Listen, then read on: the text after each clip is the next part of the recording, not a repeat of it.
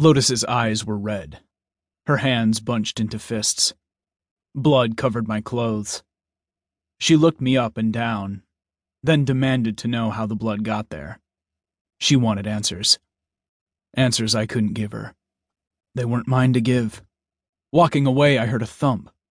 The noise was loud, so deafening it echoed around this quiet house.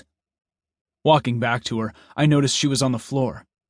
Lotus's head was down, and there was a mass of curls covering her face. She also had her hands tucked under her stomach. What was she doing? Was she okay? I walked over to touch her, to make sure she was all right. The moment my blood-stained hand touched her, she stood and moved away quickly from my grasp. Then Lotus stared at me. Black mascara streaked like rivers down her cheeks, but she no longer shed tears. Lotus straightened, placing her hands at her sides and both feet in line. Her mask came up, and she was going to hide from me. I knew it. She had done this before, and I hated it. It destroyed me every time she did it, like she was trying to take something from me that wasn't even mine to begin with. I wanted all of Lotus, and, most of the time, I had all of her. Was it unfair I never told her certain things?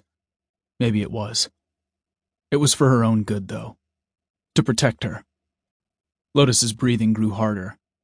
I listened, and it became as loud as a train that rushes through the station at peak hour.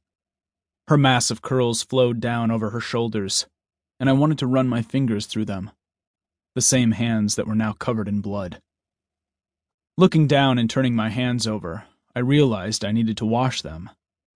When I left, my hands were covered, but somehow they have become drenched in blood. At the time, all I knew was I needed to get back to her, so I had no time to clean them. I should have made time, and now I know better. Looking up again, I noticed Lotus's mask was fully in position. I wouldn't be able to break it. Now was not the time. But how could you do that to the love of your life? She was everything. She was my everything. We were the best lovers. Then we turned.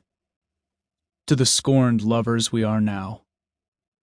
There was no denying it. Our love could light up a fire unlike any other's. But our love could also scorch everything it touched. The highs were high, so unimaginably fucking high. Like jumping from a plane. The adrenaline, the rush, it would sear through my veins. Then the lows. Mean. Evil. Hate. We didn't hit a low like some did when they had problems. No, we scorned each other in every possible way to make the other feel as wretched as they could.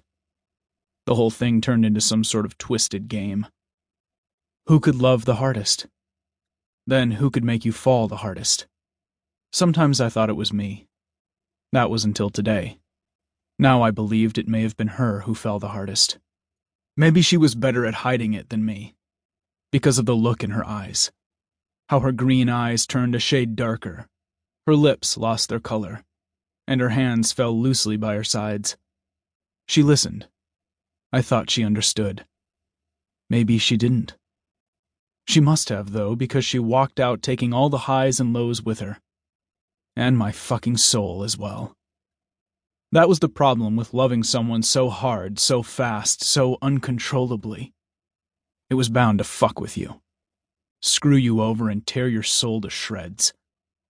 Lotus Vane was my high, but she was also my low.